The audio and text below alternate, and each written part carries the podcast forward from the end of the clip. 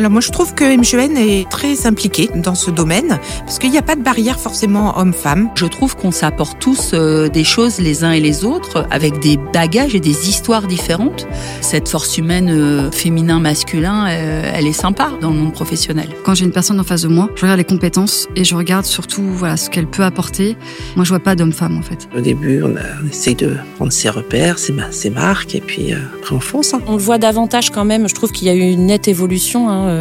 Je pense qu'il y a une parité au niveau des directions. Je pense qu'il y a eu aussi une évolution des pensées de chacun et les hommes s'investissent plus dans leur rôle de père et qui participent justement un peu plus à la vie de la famille. Ça dépend peut-être dans quelle équipe on tombe, mais moi j'ai jamais ressenti une différence entre mes collègues masculins et moi. D'égal à égaux, un podcast pour partir à la rencontre des salariés MGEN, des collaboratrices et des collaborateurs inspirantes et inspirants qui ont gravi les échelons, transcendé leur poste et qui s'épanouissent chaque jour au sein de l'entreprise.